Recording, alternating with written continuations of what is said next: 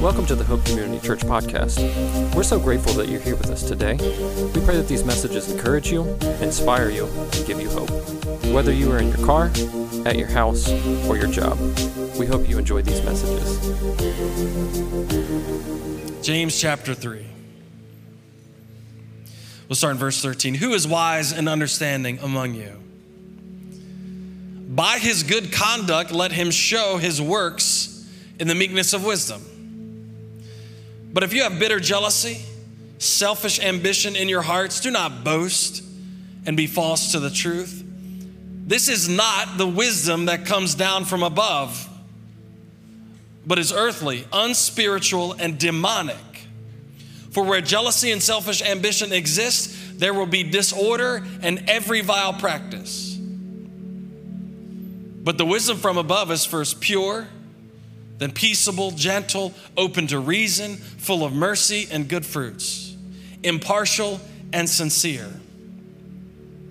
And a harvest of righteousness is, is sown in peace by those who make peace.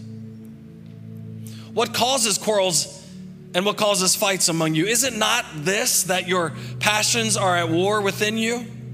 You desire and do not have, so you murder. You covet and cannot obtain, so you fight and quarrel. You do not have because you do not ask. You ask and you do not receive because you ask wrongly to spend it on your own passions. You adulterous people. Actually, that's got an explanation. He says, You adulterous people. Do you not know that friendship with the world is enmity with God? Therefore, whoever wishes to be a friend of the world makes himself an enemy of God. Or do you suppose it is to no purpose that the, script, that the scripture says he yearns jealously over the spirit that he has made to dwell in us. But he gives us more grace. Therefore, it said, God opposes the proud, but gives grace to the humble. Submit yourselves, therefore, to God. Resist the devil, and he will flee from you. Draw near to God, and he will draw near to you. Cleanse your hands, you sinners, and purify your hearts, you double minded. Be wretched and mourn and weep. Let your laughter be turned to mourning and your joy to gloom. Humble yourselves before the Lord, and he will exalt you. Father, we thank you for your word today.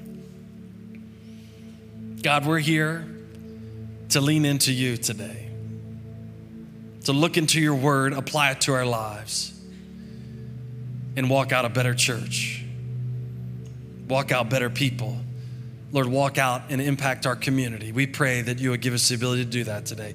Empower us by your Holy Spirit to make disciples. And we thank you for it.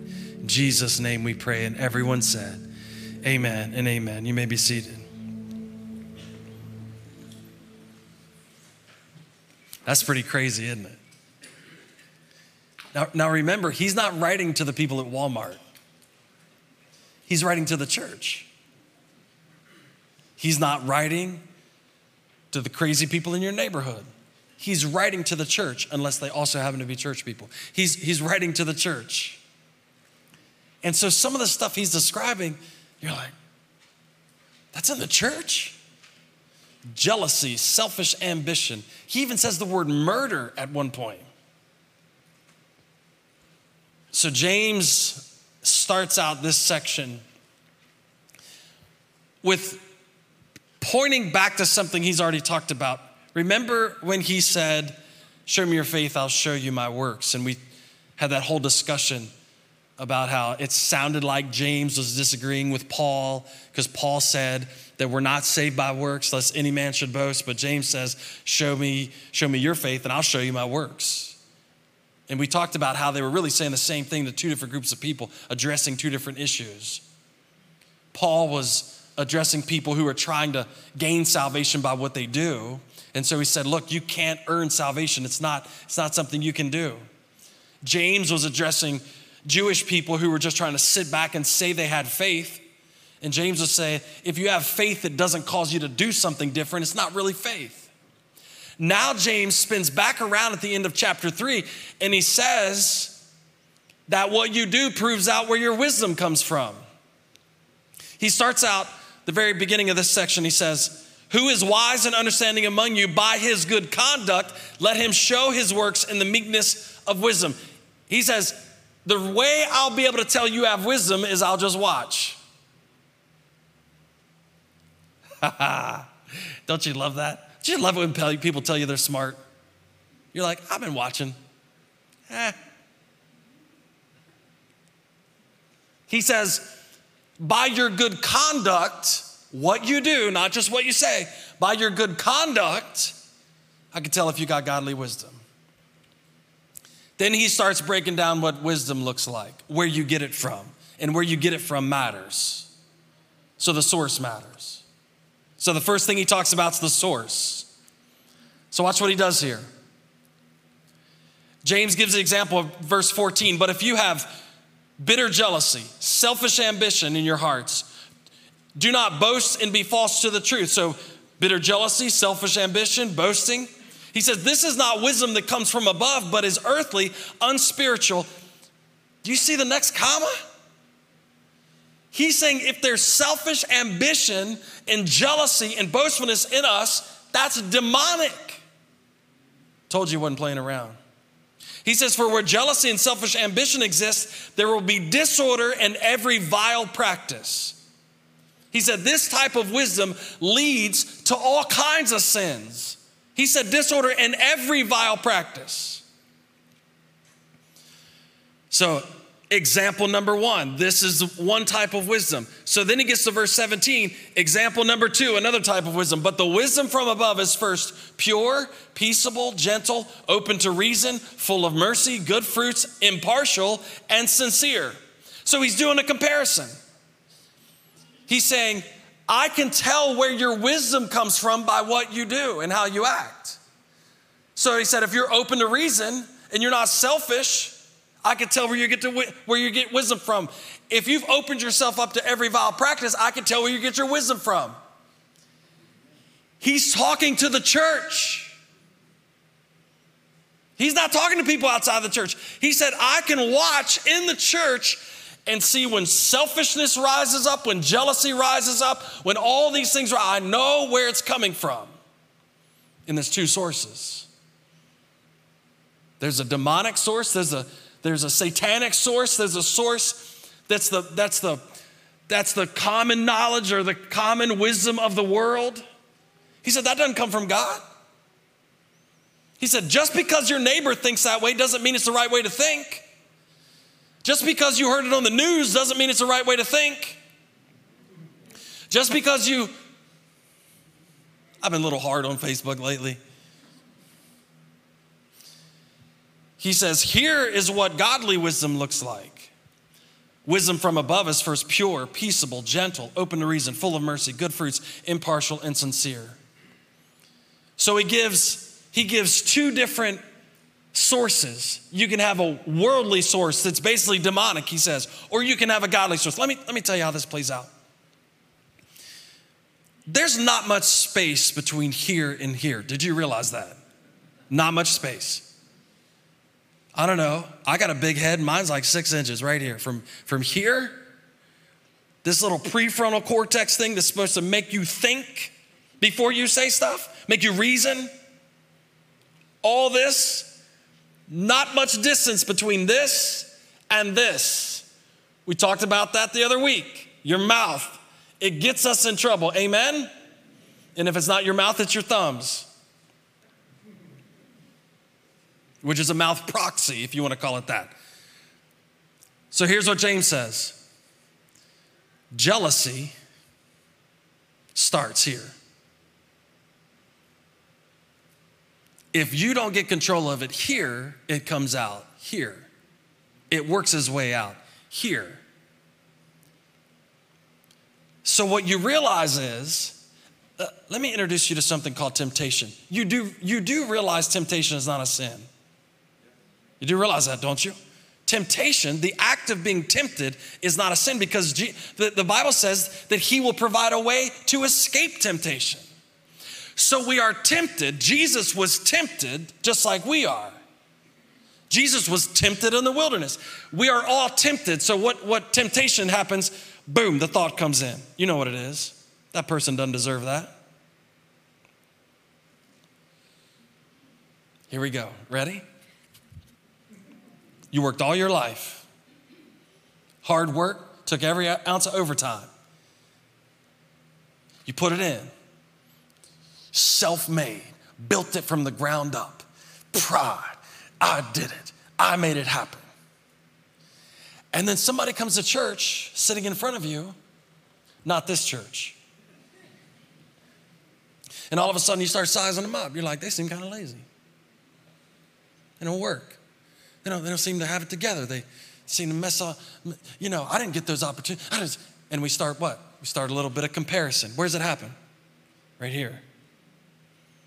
We start to feel a little bit of jealous, jealousy because you work so hard for what you got, and it doesn't seem like they're working as hard for what they got. And so a little bit of jealousy pops in, and a little bit of this, and a little bit of that, and a little bit of this, and a little bit of that. And all of a sudden, the wrong type of wisdom starts to take over. You see how easy it is? Not at this church, another church. See how easy it is? The wrong type of wisdom takes over, and we start to justify things that we think.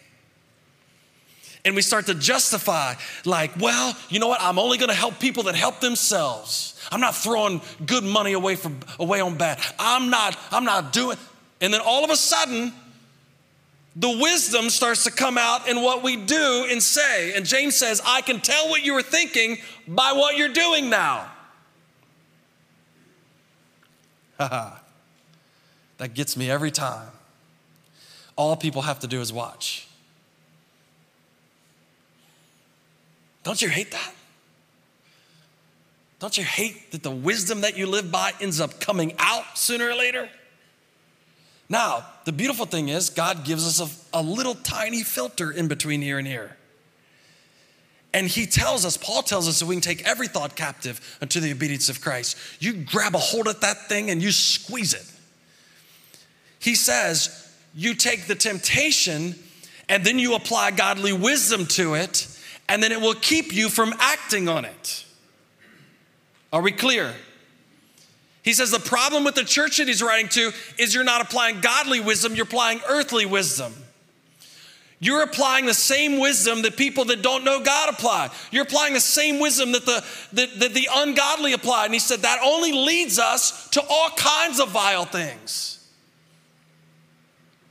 So I need to make sure all of us understand something. Isaiah 55, verse starting in verse 6 says this Seek the Lord while he may be found, call upon him while he is near. Let the wicked forsake his way, and the unrighteous man his thoughts. Let him return to the Lord that he may have compassion on him, and to our God, for he will abundantly pardon. For my thoughts, listen, he's describing, my thoughts are not your thoughts Neither are your ways my ways, declares the Lord. For as the heavens are higher than the earth, so my ways are higher than your ways, and my thoughts are higher than your thoughts. Now, watch this. This is where the two wisdom worlds get tangled up because there's a wisdom that makes sense, and then there's a godly wisdom. You thought godly wisdom made sense. That's where we all messed up. Because doing good to people that persecute you never makes sense. Does it? No, no, no. Because here's what happens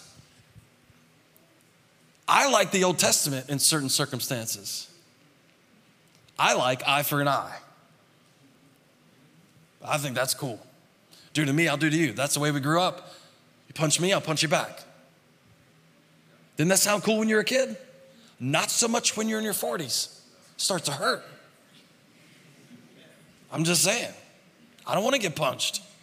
When I was a teenager, I thought that was a cool rule to live by. Punch me, I'll punch you back. I'll punch you before you get a chance to punch me. That sounds like eye for an eye. So the so all of a sudden, we we adhere to this earthly wisdom because it makes sense to us. It's logical after all. I'm gonna help somebody that helps themselves. Isn't that logical? Come on, don't be afraid. Say amen. That's logical. I'm gonna do good to people that do good to me. That's logical. God comes in and flips all of that upside down. When Jesus said, If they persecuted me, they're gonna persecute you, but do the same thing I did. On the cross, He said, Forgive them, for they don't know what they do. Political opponents. Uh, the problem with godly wisdom is it doesn't make sense. The church has spent decades and centuries and millennia trying to make sense of godly wisdom so it doesn't seem out of place in the world. But there is no such thing. When Jesus walked the earth, he was as out of place as anybody could have been. People couldn't figure out why he didn't do what everybody else did. People couldn't figure out why he talked different than everybody else. People couldn't figure out why he operated. Everything he did was different, and nobody could put reason to it. Jesus would go meet the woman at the well. Hey guys, I gotta walk this way. And they're like, wow, why are we going this way? When he gets there, he's, they take off to go get some food. He talks to the woman at the well, the Samaritan woman, who he should not have been talking to. Logically, you shouldn't have been there talking to her. When they get back, he says this. They say, You hungry? He says, No, I got food you don't know I got. And they're like, How did he get food? Well, he wasn't talking about food, he's talking about spiritual food, but he didn't need to eat. And so I don't know what that means.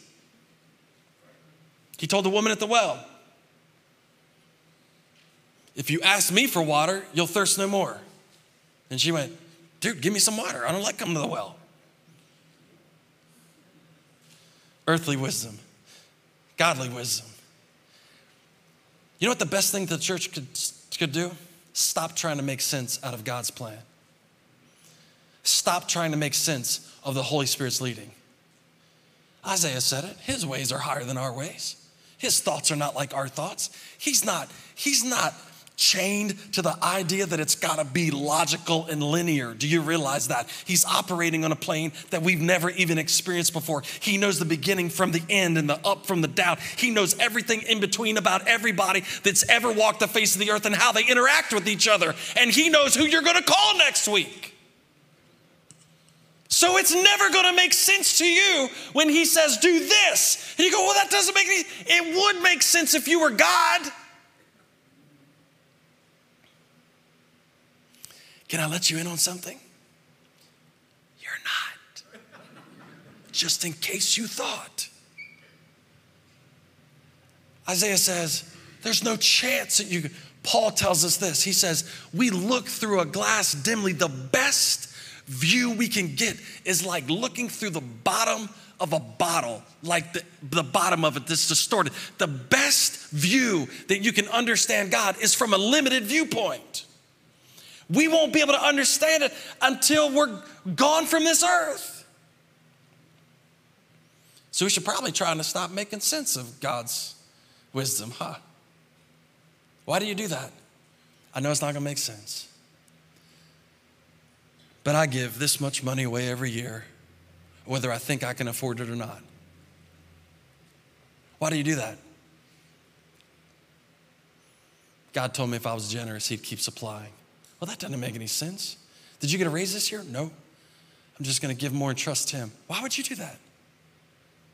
Why would you do that? Hey, why do you keep forgiving that person? You know what? I just found, nope, sorry, it doesn't make sense in the Bible. Hey, by the way, can I just be honest right now? If you start out your conversation with somebody with worldly wisdom and you say the Bible tells it's over, you just be honest? You've already stepped into another realm of wisdom. Earthly wisdom doesn't know anything about the Bible. So if you say, well, the Bible tells me to forgive people, they're gonna go, I don't know. Doesn't make any sense. I know it doesn't make any sense, but I'm not trying to make any sense to people, I'm trying to make sense with God. So James says it's so obvious when he watches where the wisdom's coming from. He said we spend so much time trying to figure it out on our own, and it ends up causing envy and jealousy and all these things. So here's what he says every time a bad source will equal bad results. A bad source will equal bad results. You can't eat Oreos every day and have good health. Trust me, trying. You can't, you can't do ungodly things and expect godly results. He says a bad source will equal bad results every time. So, what does worldly wisdom produce in the church? Worldly wisdom in the world will not seem strange, but in the church, it has no place. So at the beginning of chapter four, he says, What causes quarrels? He's writing to the church. What causes quarrels and what causes fights among you? Is it not this that your passions are at war within you? You desire and do not have, so you murder. You covet and cannot obtain, so you fight and quarrel. And those are some strong words. Now, let, let me say this I don't think they were killing each other on Sunday morning during worship. I don't think they were like, hey, they can't sing, I can't take it anymore. They're off key every day. I don't think they were killing each other. Do you remember Old Testament again? Do you remember when God was trying to teach the Israelites how to live after they left Egypt? He wrote, He gave Moses 10 commandments. There's a couple of them in there. There's 10 of them, actually. Hence the name. A couple of them said things like this Do not commit murder. Seems pretty easy. Do not commit adultery. Plain, straight to the point. I like it. Here's the problem with that it left a little wiggle room. Now, I know not, I mean, I know murder's murder, but I could hate your guts and not kill you. Anybody ever done that before? Come on, just a show of hands, let's be honest. Jesus came along and kind of stretched those commandments out a little bit. Jesus came along and, and maybe clarified some things. So Jesus came along, Matthew chapter 5, verse 21 says, You have heard that it was said to those of old, You shall not murder, and whoever murders will be liable to judgment. But I say to you that everyone, that's pretty much everybody, everyone who is angry with his brother will be liable to judgment. Whoever insults his brother will be liable to the council, and whoever says, You fool, will be liable to the hell of fire. I'm sorry, but I liked it better when it was just plain murder. I was perfect with that one. Anybody else? Like, I've never killed anybody, ever. It's been pretty easy, actually, not to kill people. Jesus, don't do it. So I don't wake up in the morning wrestling with the idea of killing people. But then Jesus talked about something that sometimes I do wake up in the morning wrestling with. Stretched it out. He didn't say, don't just murder. He said, if you're angry, you're guilty of the same thing. If you hate somebody, you're guilty of the same thing. So now James comes along, and I think he was being a little hyperbolic with the church. And he was saying, You're guilty of murder. You're walking in and you're hating the people around you. He's saying, I can't believe this is even happening. Worldly wisdom has penetrated the church to the part that we're hating each other. Jesus said that was just like killing her. Jesus said that was just like murder. So then here's the most unbelievable thing you can think of. There's what happens. James, if you if you don't if you don't read it, if you don't really read it, you'll miss it. James throws this in here. So he says, he says, You're fighting. You don't, you don't, you're fighting each other for things that you want. You're, you're, you're, you're opposed to people in the church and selfish ambition and jealousy and re- all this stuff. You're, you hate each other to the point, to the point that Jesus would call it murder. And then he says this, then you ask. Then you ask and you don't get what you want. Did you just hear what he said? It would be like us filing into church on Sunday morning. And I'm sitting beside someone in the middle here. And the whole time we're singing, I'm like, I hate that guy. Just, I mean, he gets on my nerves so bad. Not you, but somebody like you. Just like, I don't know why God bless, I don't know why God even blesses him.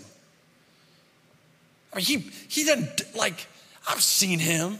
He's not as good as me He's not as good as me. I just, I'm just so irritated. You're never gonna let, never gonna let me down. Let him down. Why don't you let him down every now and then? He's on his high horse, thinks he's cool, thinks he's better than me. Just like Pastor Chris said, Lord, bless me. Bless me, Lord. Lord, I need, Lord, I'm a little bit short on the mortgage this month. I need you to help me out.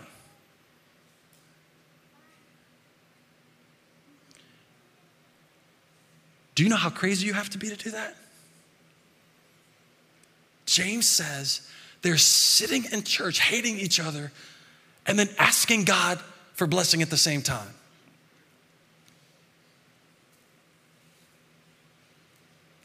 That sounds to me like a personality disorder. That sounds to me like crazy. That you would sit in church, that you would be with other people who believe the same thing as you, and be angry enough to be, to be deemed as murderous, and then ask God to bless you. But James said they were doing it. Holy cow. I mean, I'm pretty confident people do it to me, like, oh, why did he put his hair that way? Why does he grow his beard out? God bless me. He's saying people are doing that at the same, they're hating each other and asking, how do I know this? Because he describes it. Watch. He acknowledges that they are asking God for things but not getting an answer. And the reason is earthly wisdom has polluted all their motivations. James indicates that his readers were asking only to spend on their own passions. Only to spend on their own passions. He says, You don't have because you don't ask correctly. You just ask for selfishness. So he said, You're using the same wisdom to hate people, to ask, then ask God for things. Lord, I can't stand that person. I'm going to move next Sunday to the back left because I can't even stand to look at the back of their head. And by the way, I need a new truck like yesterday. and fix my family while you're at it. And fix my job while you're at it. I'm sick of hating everybody there too. It's crazy. That's crazy talk. James says that's not godly wisdom. That did not come, that did not come from God. He said that came from somewhere demonic. Don't forget where he put it earlier. He said, That's demonic. That you can hate somebody and then ask God for a blessing. He said, That's a demonic source.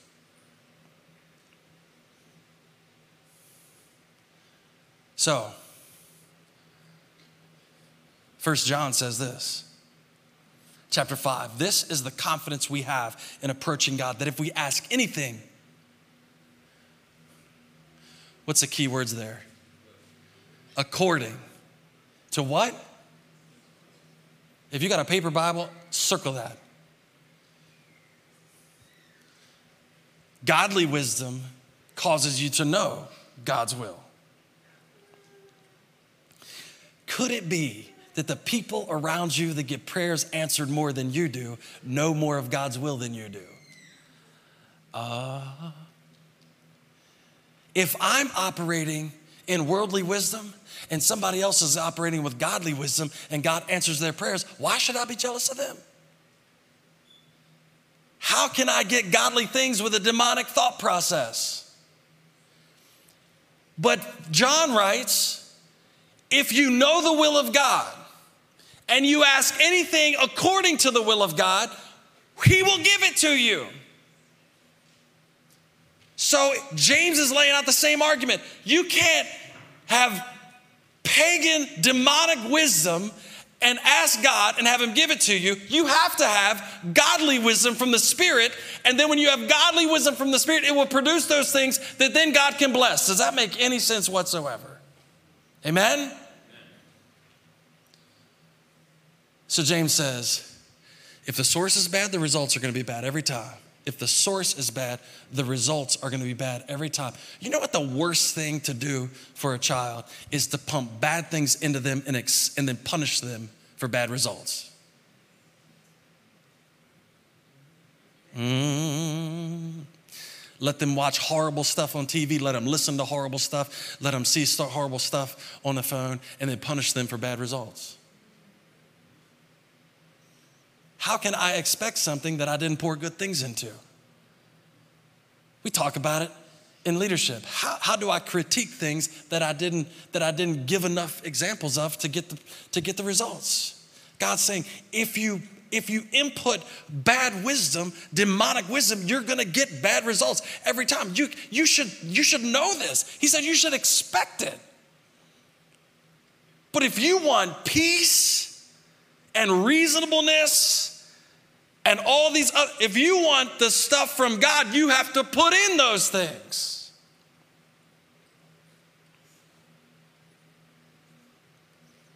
Here's what I like about what James says. If, if you ever had somebody tell you what was wrong, but then didn't tell you how to fix it? I don't like that. You're doing that wrong. Okay, I'm doing it wrong. How do I fix it? Well, I don't know. I'm just here to point it out. I'm like, well, I don't need you. I need somebody to tell me how to fix it. James doesn't critique the church and not tell them how to fix it. This is where the world gets frustrated with the church. They're used to the church pointing things out, but never giving them a solution. That's wrong, that's wrong, that's wrong, that's wrong, that's wrong. James says, That's wrong, but I'm gonna tell you how to fix it. I'm gonna tell you how to fix it. So he does. Verse 5. I need you to understand this about before we can move on with any more of the fix. I need you to understand this right up front. You ready? James says in verse 5, or do you suppose that is no purpose that the scripture says he yearns jealously over the spirit that he has made to dwell in us? I need you to understand something right now. God will not share you with anyone else. He is as jealous as they come. The Bible calls us the bride of Christ. We are His. It says He paid for us with His life. God so loved the world that He sent Jesus his only son, that whosoever believes in him shall not perish, but have everlasting life. But the reason we get to believe in him is because he came to earth, lived the perfect life, died on the cross, paid the penalty for your sin and my sin that we have committed, are committing, and will commit. He paid for all of it. So God gets to be jealous. So remember the Old Testament? Remember the Ten Commandment things we were talking about? Remember that? You will have no other gods. He said, I'm it. If we're gonna do this, I'm it. I don't share. God's jealous, but He's jealous in a good way. He's jealous for you, not against you. You see, earthly wisdom makes you jealous against people. God's jealous for you. He said, I paid for you. I want the best for you. I want you to make it. I want you to inherit eternal life. I want to bless your life. I'm jealous for you. And so, the thing that James, when he starts talking about the fix, he wants us to understand God is jealous for you. He is not going to share you. He doesn't want you to have a little bit of godly wisdom and a whole lot of earthly. He wants you to be all His all the time. So, the first step in the fix is you have to understand that He is not splitting it 50 50. He's not dividing. He, you are His and His alone. That might make us start acting different, huh? Now it's not now it's just not my liberty to make up my own mind. God's jealous for me. He's already told me how to do this. I need to seek out godly wisdom. He's already given me what I should do. So he's jealous for us. Then he gives us a couple steps. Verse 7 Submit yourselves therefore to God, resist the devil, and he will flee from you. Submit yourselves to God, resist the devil, and he will flee from you. Draw near to God, and he will draw near to you. Let me read that again. Submit yourselves before the Lord. Resist the devil, and he will flee from you. Draw near to God, and he will draw near to you. Cleanse your hands, you sinners, and purify your hearts, you double minded. Resist and draw. Resist and draw. Look at your neighbor, say, resist and draw. Resist and draw. Not like draw like a cowboy. So, James tells us if we resist the devil, if we resist that ungodly thought process, if we resist the wisdom of this world, if we resist, if we resist it, he flees from us. Jesus said that when he was tempted by the devil in the wilderness. He resisted him with scripture every time. He, resist, he turned that stone into bread. No, man shall not live on bread alone. Do this. No, that's not. No, the word says, it says, it says, it says, it already written. It was written, it was written. He resisted the devil. And guess what happened? The devil left him. The church needs to get back into the idea that we can resist the devil and he, and he has no control over us. It says if you resist him, he will flee. So, watch how this works. You can't just resist him once. I'm sorry to say, you're like, hey, I resisted him 10 years ago, never saw him again. Not gonna happen. That's why Paul says, take every thought captive. That's why he says he battles his flesh daily. It's a daily resistance, but we are guaranteed that if we are tempted, tempt, have temptation, if we are tempted, then he will provide a way of escape. So, you know what that means? We can resist the devil with the wisdom of the Holy Spirit, and the devil will leave us. Now, at the same time, James says, don't only resist, but draw near. Now, here's the most beautiful thing I'm to tell you today. Now, when you resist, you will be tired. I know it. Jesus was tired at the end. It says he was hungry and tired at the end of fasting 40 days. He resisted the devil, and then angels came and ministered to him. Watch this. You resist the devil, he flees. But now I'm tired, Lord. The Bible says that if you draw near to him,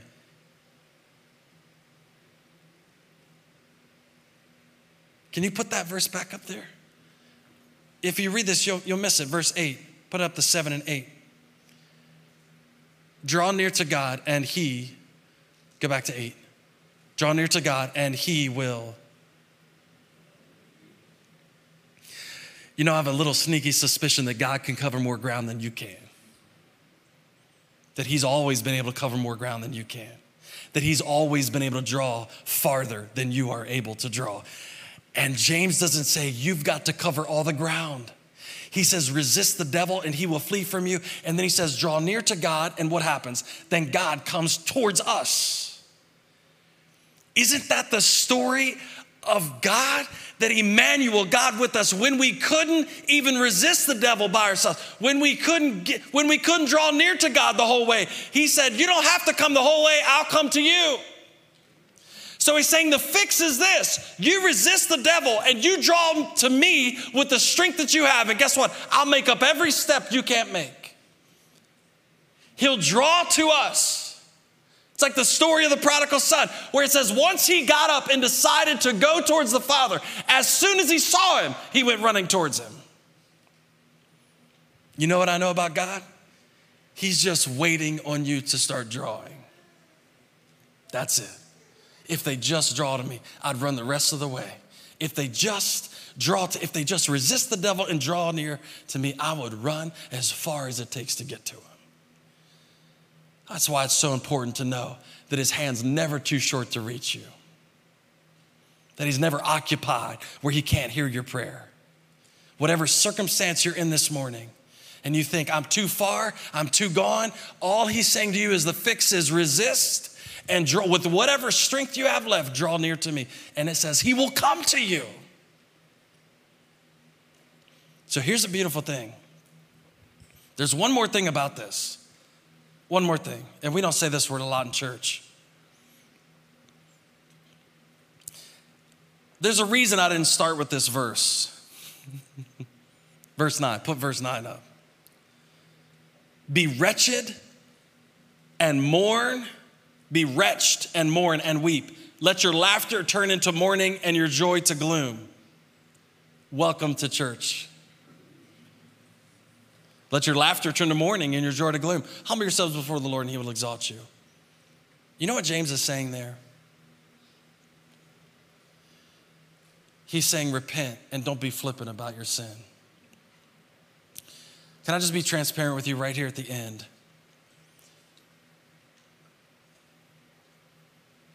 There are times when I go, Hey, God, forgive me for the sin I committed today. You ever do that? Just like, hey, forgive me. You know, the whole blanket prayer at the end of the day. Hey, Lord, thanks for a great day. Sorry about those few things I screwed up on. What I said to that person, what I said, you know, if you could just cover that, that'd be great. I'll try to be better tomorrow. Amen.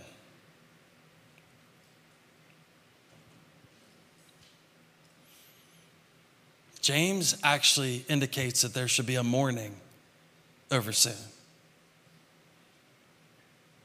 Like that we should have an awareness of how our sin affects God. He actually said, change your attitude about it. When you repent, be mournful about what we've done. He didn't say be mournful forever. He didn't say keep dragging the past with you. Because the Bible says if we confess our sins, He's faithful and just to forgive us our sins. And there's no condemnation in Christ Jesus. I'm not talking about heaping condemnation on you and you should be guilty forever about what you did. No, I'm saying when we go to God for forgiveness, we should humble ourselves before Him and say, Lord, that was not a small deal I did today. And I repent of it. And my heart aches because I because I broke your law and because I need your forgiveness. When's the last time we were even upset about sin? Really upset? When's the last time we just wept before God and said, Lord, forgive me?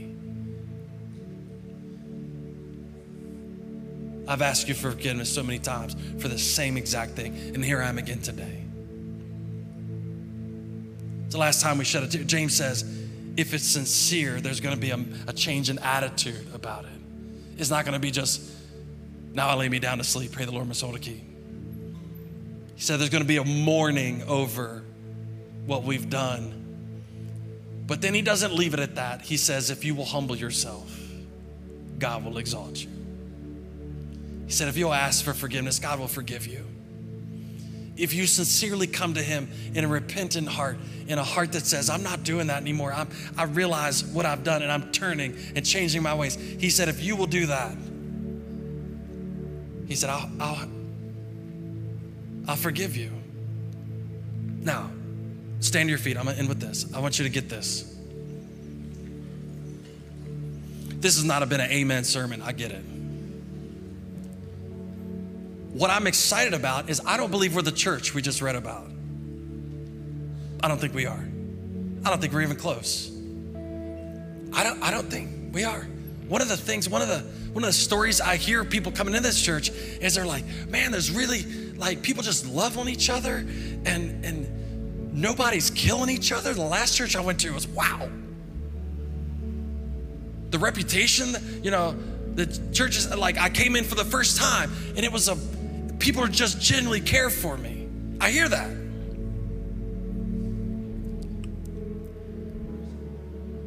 The issue is we don't ever have to become that church. That James puts a fix in place so we can put the fix in place before we ever become that. Amen? You've heard of preventative maintenance, right? On a vehicle? You keep changing your oil because you don't want to blow your motor up. If you blow your motor up, it's a little bit late to change the oil. Amen? So now we could take what James said and see what could happen if we don't apply the fix before. If we don't do the preventative maintenance, we see where we could go. And so now we have the ability, the clear thinking, the clear mind. Okay, God, you know what? Every day I have to be mournful about how I, how I've sinned and I have to repent of that. And I have to ask you for godly wisdom. I have to put off I have to put off the satanic wisdom of this world and I have to draw near to you. And when I draw near to you, you're going to draw near to me. And then I can be forgiven, and you, in humility, you will exalt me. That is the fix. That's the preventative maintenance. And as long as we will be faithful to do that, He said He will lead us and guide us. He said we will produce righteousness and we will never have to worry about killing each other. Isn't that great? But you know what? Especially in today's climate, we need a church who changes the oil on a regular basis because our culture is disintegrating around us. and they are looking for hope. They don't even know what it looks like. And when the church can walk out and say, We are in unity in Jesus' name, we have all been forgiven, we have all been loved on. God has set us free, we are treating each other like that. It will be a shock to their system. Amen? So let's do the preventative maintenance. Be that church every day and watch how God exalts it. Amen? Father, we thank you this morning. I pray, God, we repent. We ask you to forgive. And we ask, Lord, that how we treat each other in here would be an inspiration to everybody outside. Lord, that the church could be the example for the rest of the world. Lord, let us let us apply the fix before it gets broken. In Jesus' mighty name we pray. And everybody said, come on, give him praise and honor this morning. Encourage somebody as you leave and put the fix on this week. We thank you for your time today. We hope you have grown closer to Jesus Christ through this message. If you found it helpful, share the message. Share it with your friends and your family. And with your help, we can take the gospel far and wide.